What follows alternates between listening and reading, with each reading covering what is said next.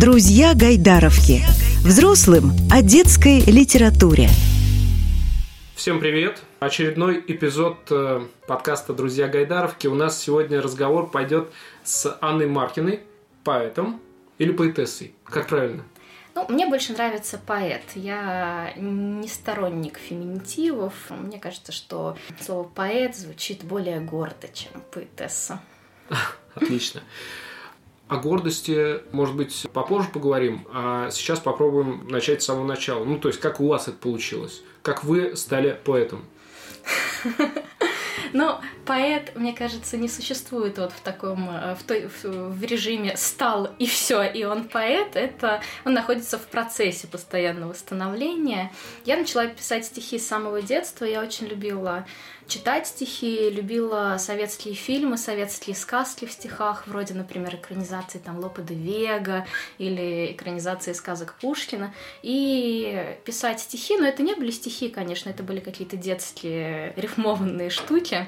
Я начала, ну, наверное, лет с 11-12 и писала их, и писала. Это все было достаточно беспомощно, но зато сердце мое рвалось в стихотворный полет.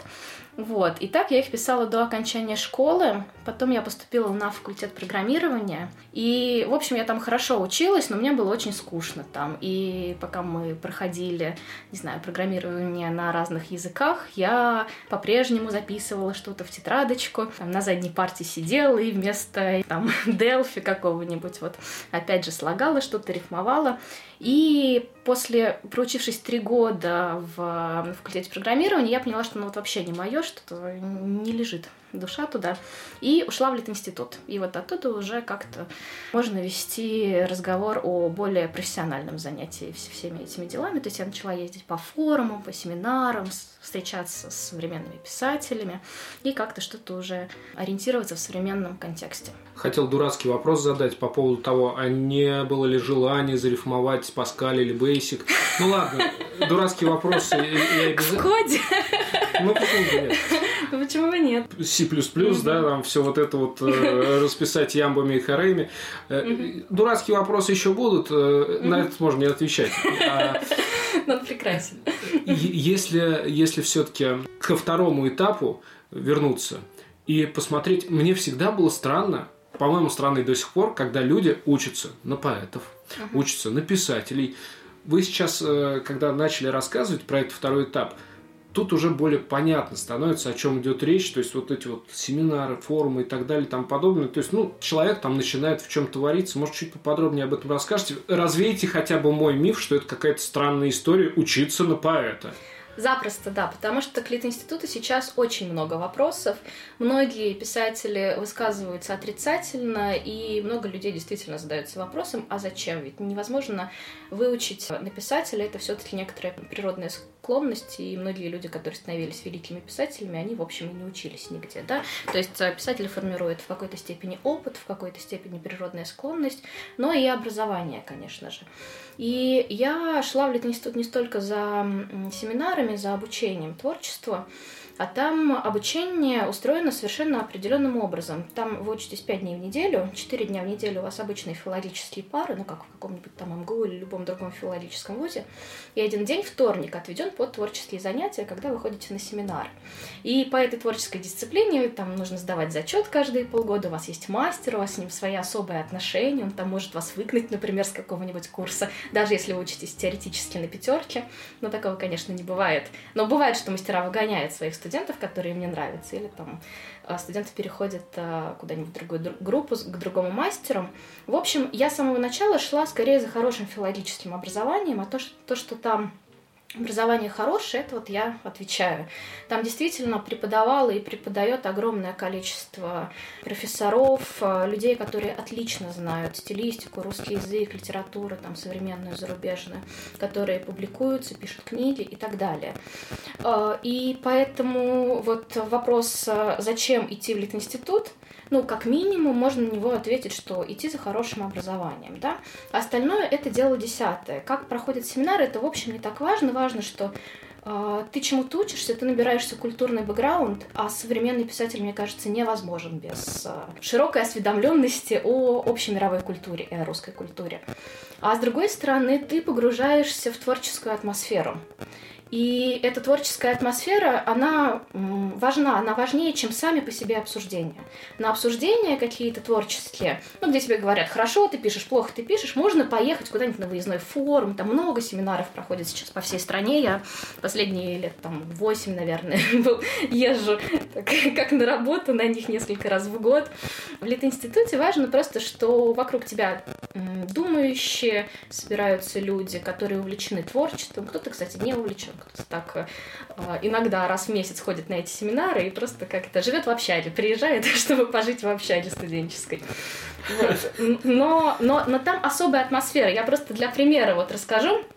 Как-то, когда я училась на одном из старших курсов, я жила с соседкой, все, все же в общаге, учатся, э, живут по несколько человек.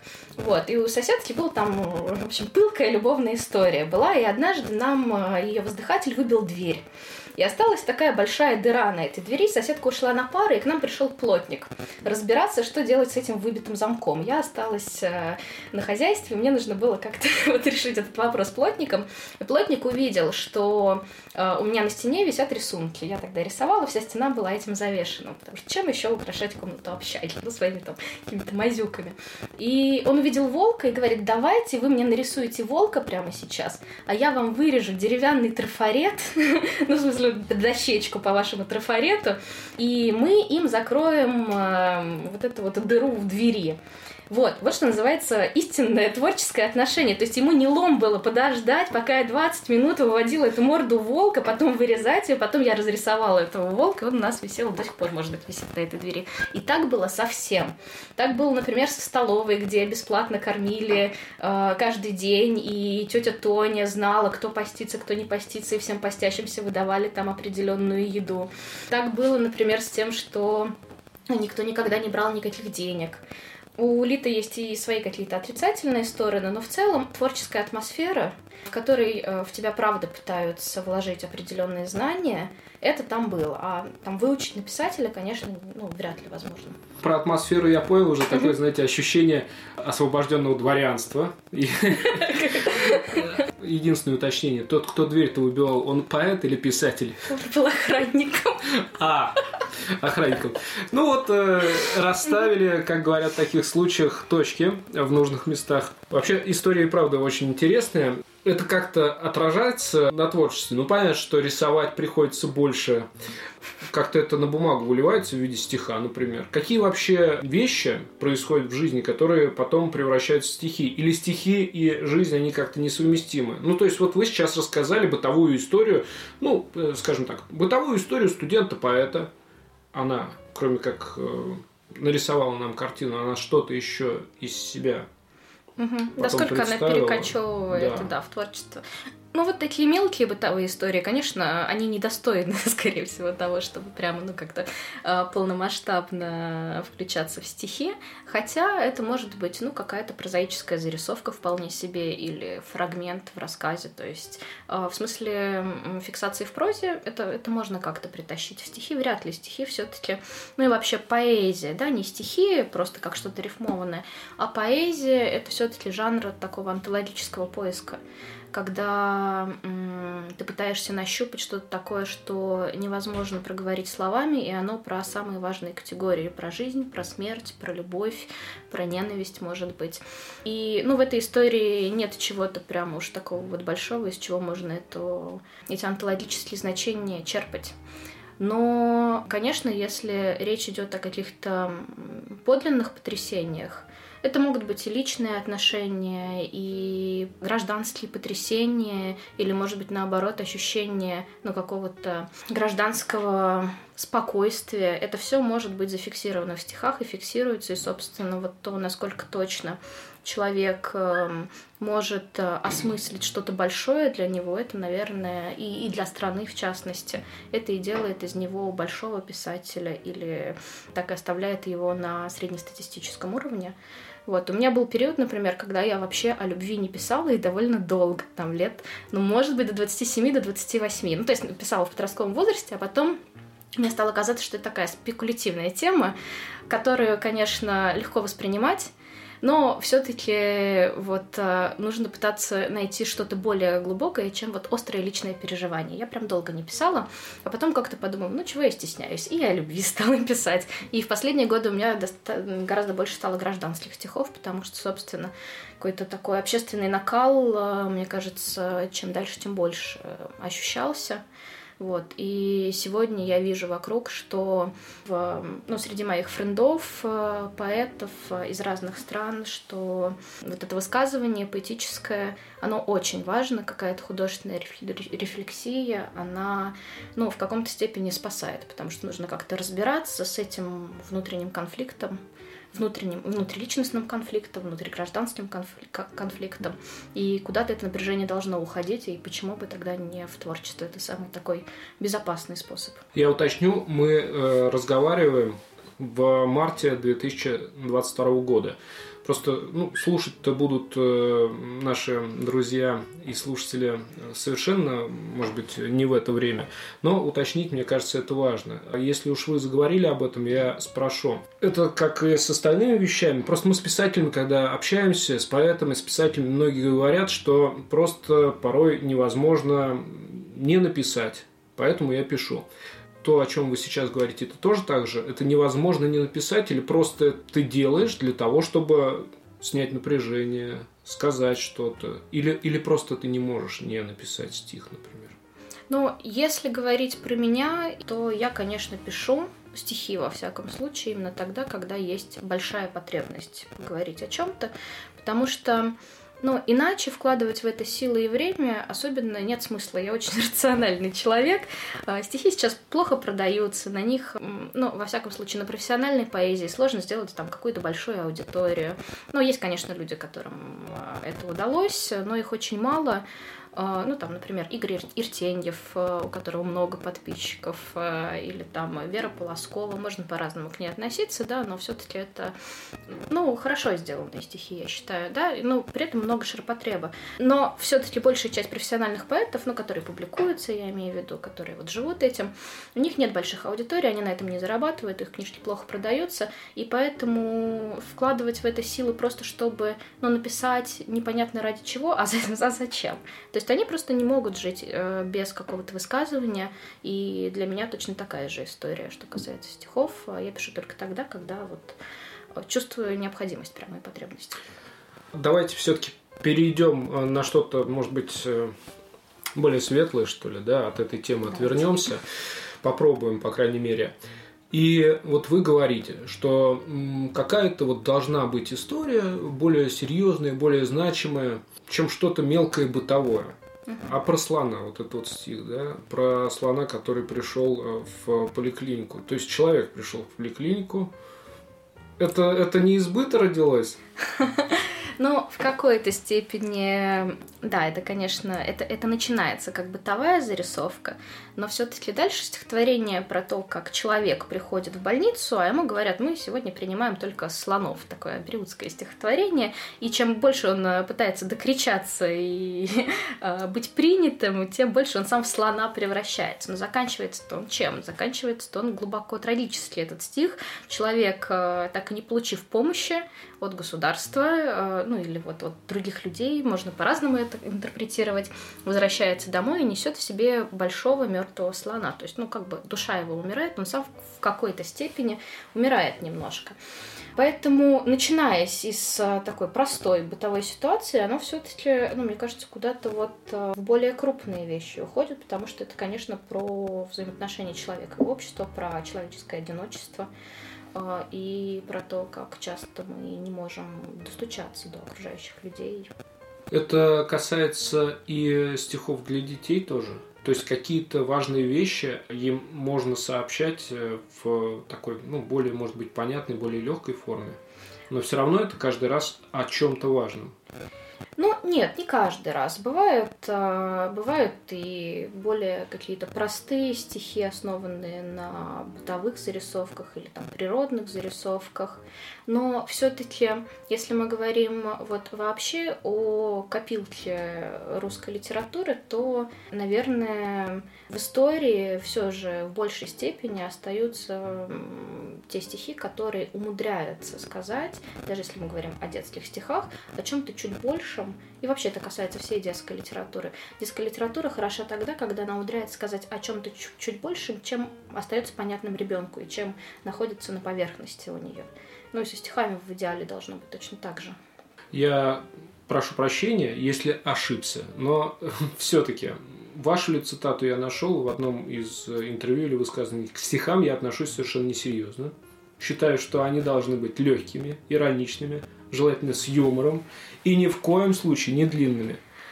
Ваша? А где это? Что это такое? А я уж, честно говоря, не вспомню даже, но это вот э, где-то из... Нет, вы знаете, э, я, я может быть, в какой-то период жизни я бы могла сказать, что я к ним отношусь несерьезно, хотя это тоже сомнительно но я бы точно никогда не сказала, что стихи должны быть желательно с юмором все.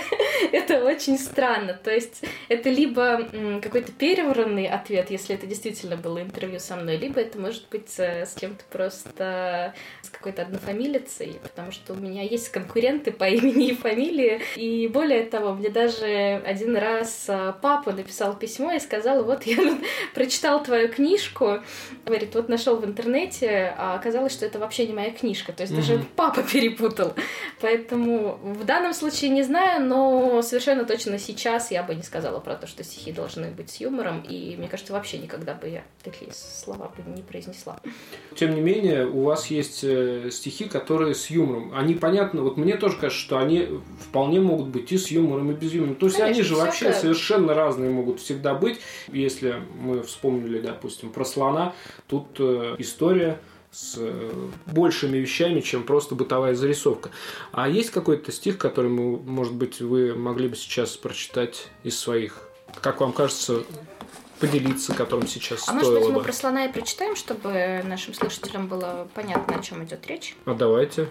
Приходит человек в больницу, суется в нужное окно, но все без толку, все без толку. Теперь там принимают только слонов и человек уже боится, он ждет устало у окна, он ждет, когда отправит на, он прямо чувствует в себе слона. Приходит человек в больницу, ему необходим талон, он просит, просит, просит, просит его принять. Он, дескать, просто нечетко выраженный слон. В регистратуре говорят, зачем талон, зачем вам он, пришли вы зря, пришли вы зря, ведь вы же слон, ведь вы больны, сидели бы дома до весны, как все приличные слоны и человек трубит в окно.